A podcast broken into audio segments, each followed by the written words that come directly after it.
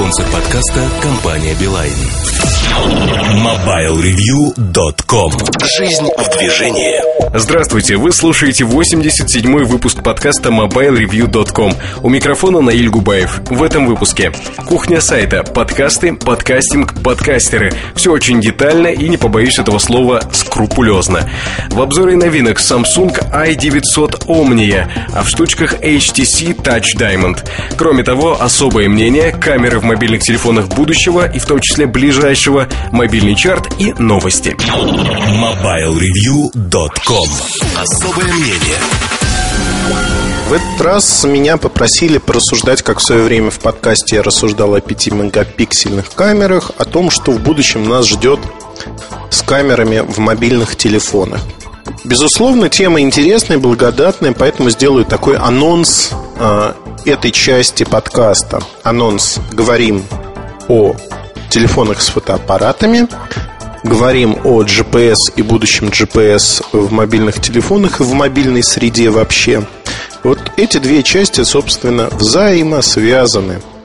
Ну, частично, безусловно.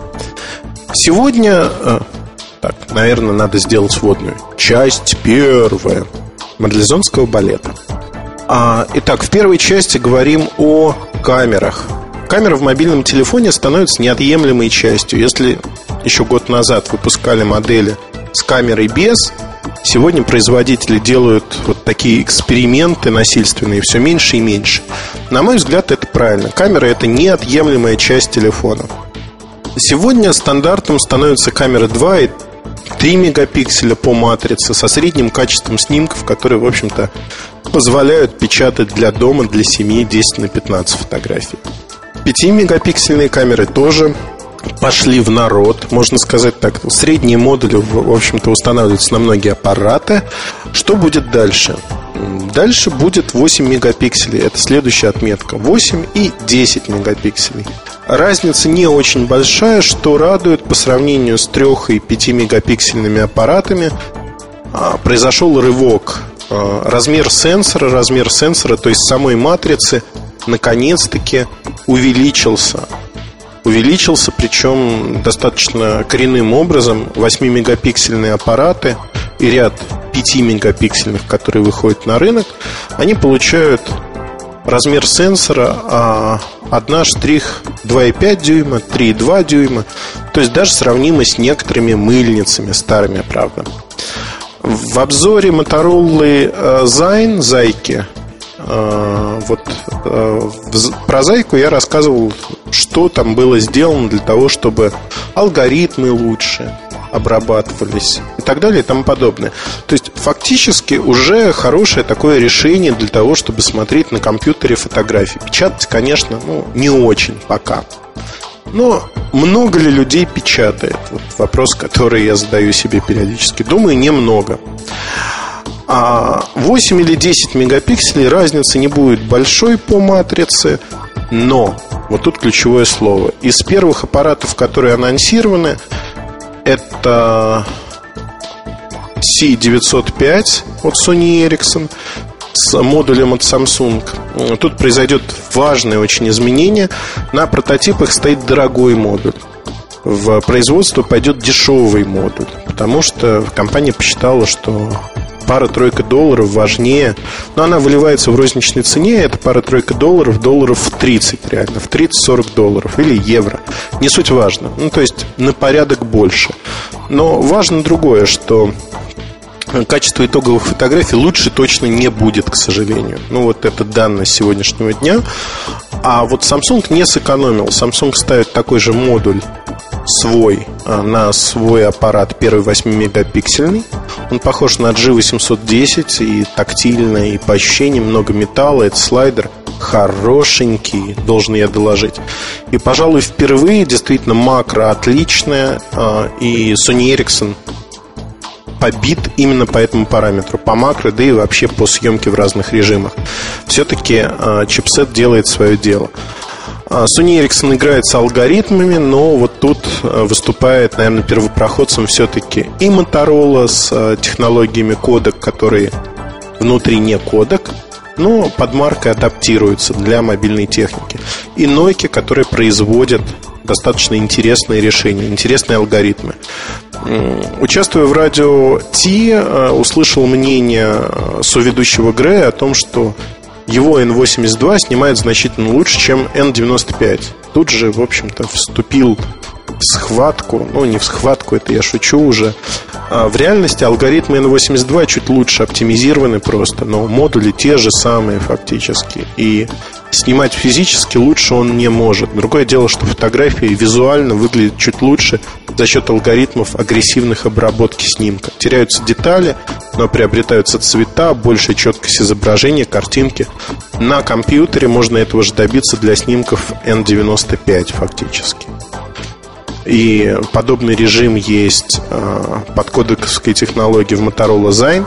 Одним словом, вот это основной путь развития телефонов сегодня основной путь, потому что я думаю, что именно э, телефоны с э, софтом специальным будут фотографическими. Но что тут сказать? А, да, мы не увидим принципиального отличия от текущих аппаратов, хотя между от текущих мыльниц, я бы сказал. Хотя между 5 мегапикселями сегодняшнего дня и 8 завтрашнего конца года есть определенная разница. Снимки действительно лучше на восьмерке, вот осознанно. Это следующий технологический скачок. Между восьмеркой и десяткой, кроме разрешения, больше плотности деталей, плотности снимка, разницы не будет э, э, большой. Разница появится только когда э, тот или иной производитель установит, скажем так, более-менее приемлемую оптику. Такая оптика разрабатывается, она уже есть.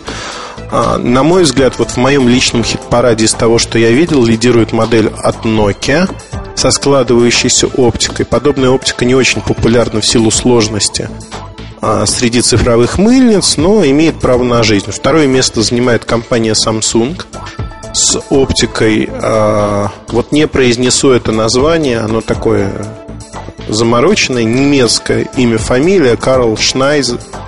Шнайдер. Ну, то же самое, что и на NV4 Samsung стоит фактически. Там тоже безумно красивая, хорошая макро и ну, хуже снимки с телефона, но сравнимы, скажем так. Это огромное достижение. Так вот, э, фотография развиваться будет именно в таком направлении. Давайте обрисуем ценовые рамки. Ценовые рамки, сколько будет стоить вот такое чудо фотографическое, которое направлено на тех, кто любит фотографии заниматься. И что в нем будет? Ну, безусловно, встроенный GPS – это уже стандарт практически для всех. Во всех 8 мегапиксельниках в том или ином виде он есть. А второй момент – это геометки фотографий, которые и в видео добавляются автоматически. К сожалению, а, разрешение матриц никак не влияет на разрешение видео. Тут выступает зачинщиком, наверное, вот странно, да, слышать мне самому сказать такое. О, сейчас разверзнутся небеса. Компания LG выступает зачинщиком, и более того, там уже есть модели и в Юфте, которые снимают 120 кадров в секунду. Более того, сейчас готовятся модели, которые снимают в VGA разрешение как минимум 30 кадров с высоким потоком. С высоким потоком, то есть они могут заменить фактически такие небольшие камкодеры, которые продаются по 200-300 долларов действительно видел пару примеров, как это должно выглядеть. Примеры записаны не с какого-то а, продукта, а с тестовых сенсоров, то есть самих матриц и чипа. То есть как это может выглядеть. Там, выйдет на рынок в течение года-полутора. Ну, безумие полное, потому что на большой диагонали, на плазме, вот такие даже снимки с VGA разрешением смотрятся обалденно. Но не снимки, видеоролики. Действительно, это будущее, и видео, вот как в свое время фотографии прошли путь от а, размытого нечто, которое, в общем-то, даже на экране телефона выглядит не очень, до качественных снимков. Также и видео из бесполезной игрушки превращается в полезный инструмент, действительно. Мы все чаще и чаще видим видео на экранах телевизоров, видим, как снимают и что, в общем-то, нам показывают. Это прикольно это работает более того. Что еще хотел бы сказать про фотокамеры в телефонах? Ну, в общем-то, сказать много есть чего, честно скажу. Но а, все больше и больше будут вытесняться мыльницы дешевые. Действительно, зачем иметь мыльницу, если ксеноновая вспышка, двойная вспышка светодиодная и ксеноновая, макрорежим, скоро появится вот основной вопрос, как скоро появится нормальная оптика. Я думаю, это вопрос года полутора-двух максимум. То есть будут отдельные фотографические модели, не очень большие, сравнимые сегодня ну, с такими моделями, как Sony Ericsson C905, наверное. То есть это вполне комфортный размер для тех, кто хочет получить некий комбайн, все в одном. Потому что мобильный телефон сегодня э, копирует э, там аппаратную часть, составляющие фотоаппарата, ну, практически процентов на 60. Не считал, но так думаю. Можно прикинуть в уме. Это батарея, основное место, дисплей, память, клавиши управления. Ну вот оптика. Оптика единственное слабое место сегодня в телефонах. Боремся за нее. За то, чтобы она стала лучше. Едем дальше. О чем я хотел вам рассказать, мои дорогие слушатели. Он злой, да? Я так с собакой иногда говорю. Извините за сравнение. Безусловно, просто тема а, настолько серьезная, что я даже разложил перед собой там прототипы ряда устройств 10-мегапиксельных, скажем так. Это Наполеон от одной американской компании. Вот как торт прямо. А, это...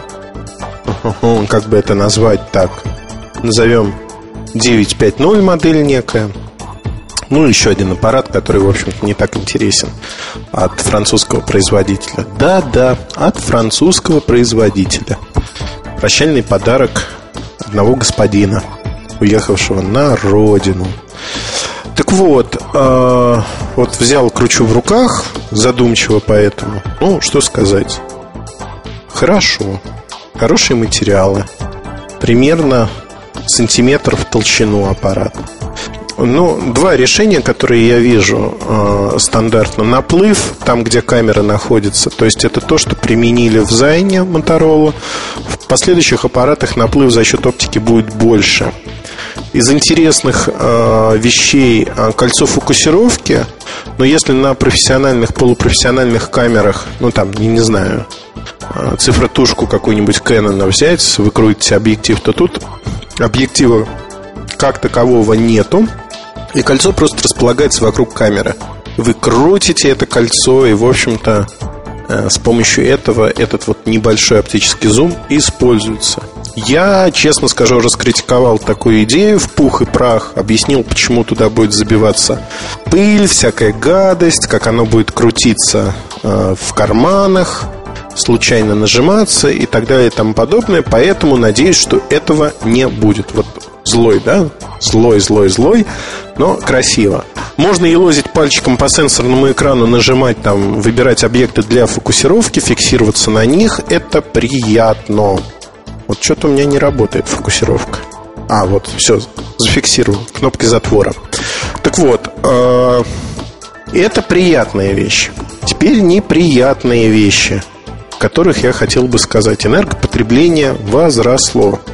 Если там на N82 можно сделать 200 снимков к ряду, даже со вспышкой, то на этих аппаратах, конечно, меньше значительно. Но качество, в общем, с тем же N82 сравнивая, деталей больше. Это вот мне греет душу. Греет душу, деталей больше, ну, разрешение возросло в два раза – но на мой сугубо субъективный взгляд, конечно, количество деталей увеличилось не в два раза, раза в полтора от силы. Но это огромное достижение.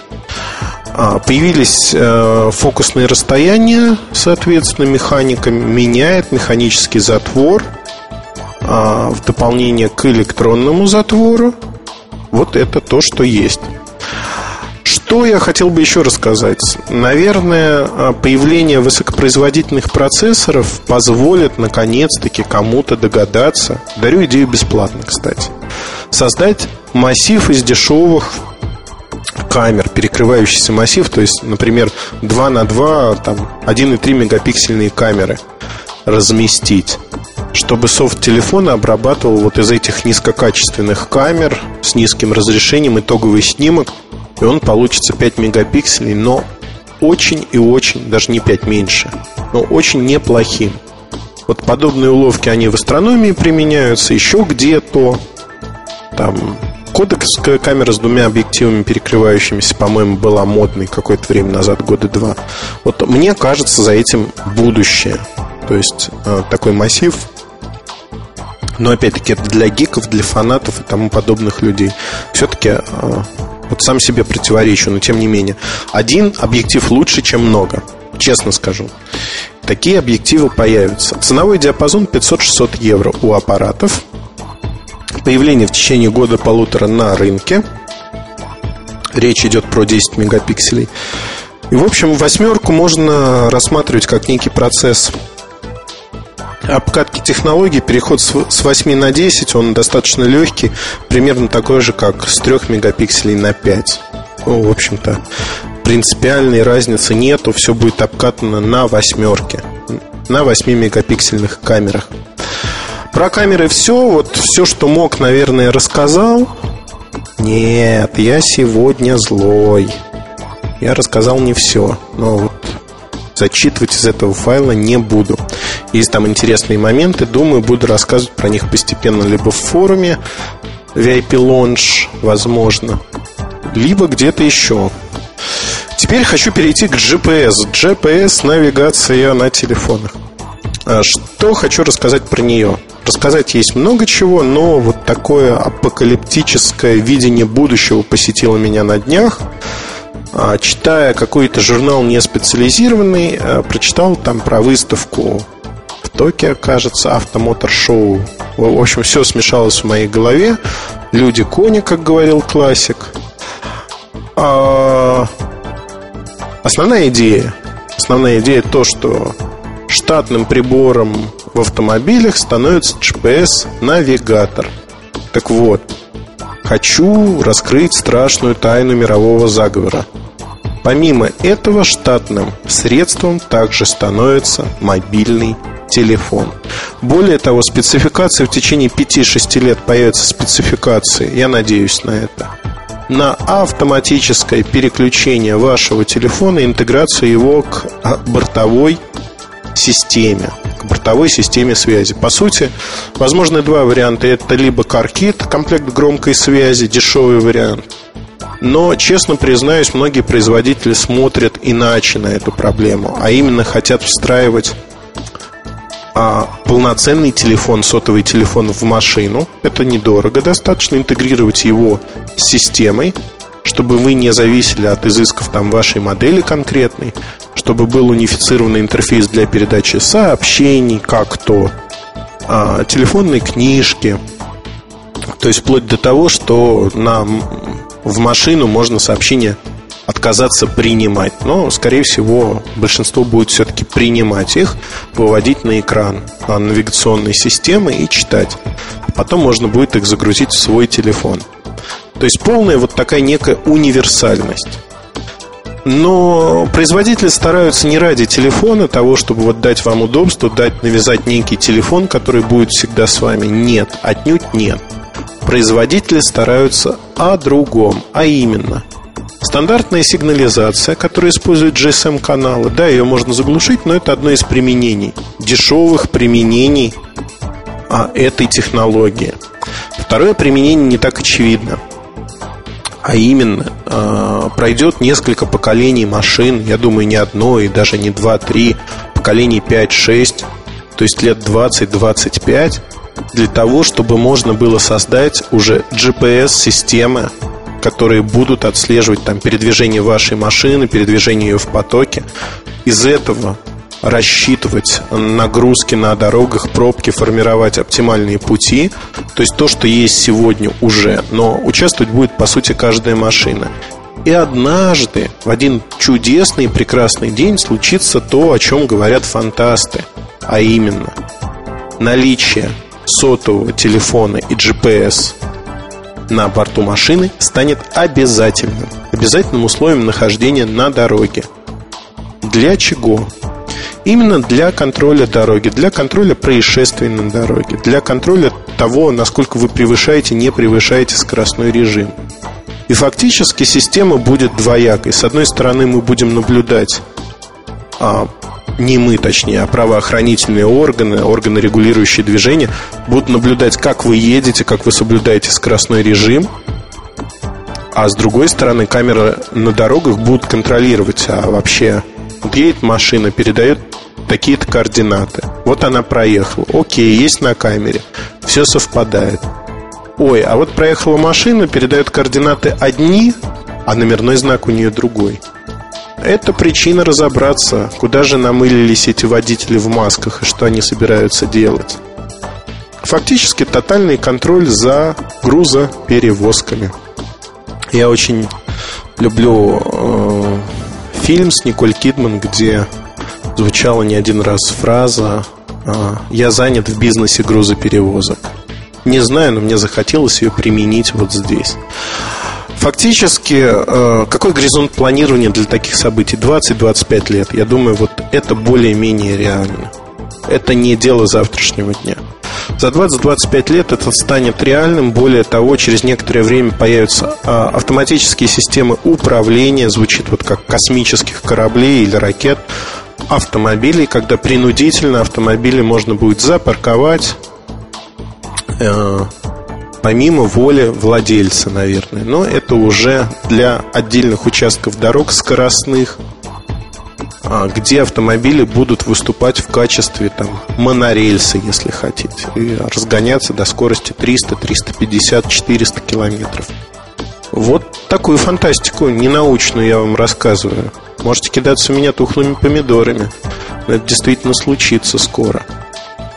А, экономически оправданно, действительно оправданно. И я думаю, что, в общем-то, это выход, выход из пробок, выход из а, достижения, скажем так, вот этот монорельс, его можно прокладывать до отдаленных точек, а дальше обычными грунтовыми асфальтовыми дорогами добираться до населенных пунктов или до, до тех домов, до тех мест, которые вам нужны. А, фактически э, индивидуальный транспорт будет, как обычно, бороться с общественным. Я думаю, индивидуальный победит. Это намного лучше, чем создавать воздушные средства передвижения. Тоже дорого, но более практично. Думаю, вот направление развития будет именно таким.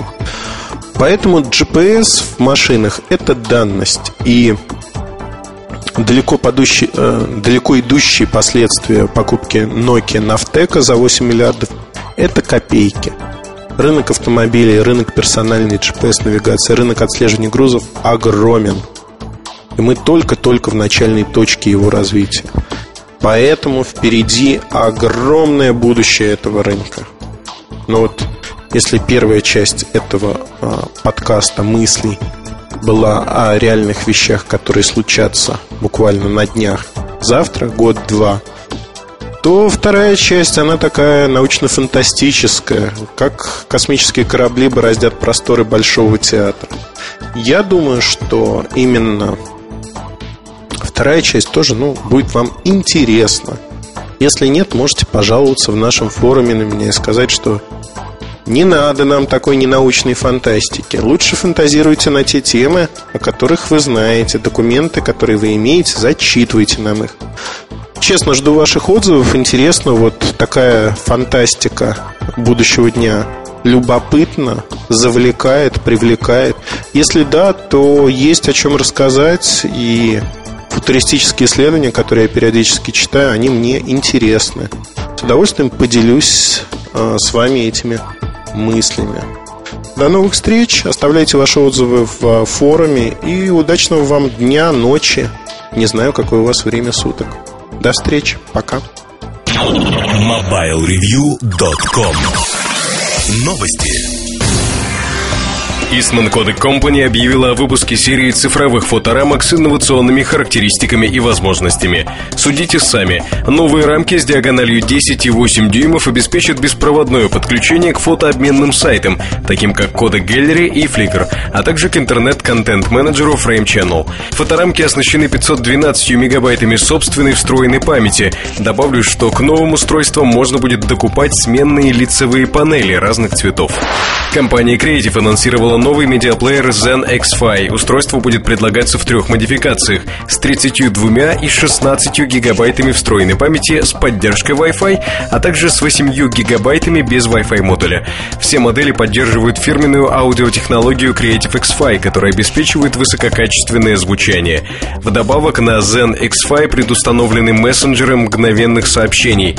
Продажи новых плееров уже начались в Сингапуре. Стоимость Creative Zen X-Fi с Wi-Fi 293 доллара за 32-гигабайтную модель и 241 доллар за 16-гигабайтную модель. 8-гигабайтный плеер без Wi-Fi появится в конце месяца по цене порядка 168 долларов. Спонсор подкаста – компания «Билайн».